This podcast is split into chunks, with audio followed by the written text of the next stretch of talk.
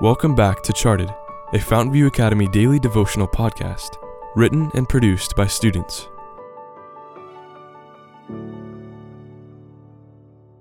Episode 365, written by Grace Cottrell.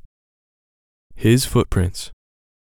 By the faith of the Son of God, they will follow in his steps. Steps to Christ, page 58. Dark blue waves tumble onto the sandy shore in constant sequences setting the scene for the perfect morning with my father. Dabbling my little feet, the cold water wraps my toes in a chilling embrace. I shiver, my feet desiring to retreat from the waves. Jumping away from the water, I race across the shore as my feet imprint themselves upon the wet sand. The salty breeze blows against me, threatening to hold me back, but still I run to my father's side. Gripping his large, calloused hand, I pull myself to him. In silence, we stand gazing out toward the hidden horizon. The sunbeams casually peek over the blanket of clouds, while the small waves break repeatedly upon the smooth black rocks lining the edge of the water.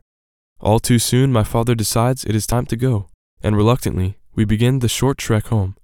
I watch as each step we take leaves big and little footprints in the sand. His are huge in comparison to mine.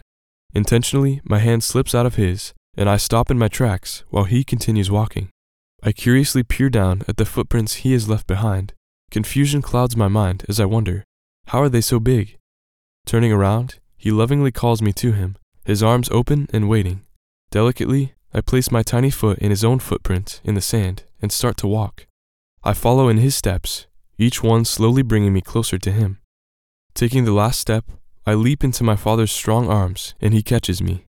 In this world, there are numerous trails that lead to various places, but only one of these paths guides us to our Heavenly Father. If we follow in Jesus' footprints, we will be directed along the straight and narrow road, which leads us straight to His loving arms.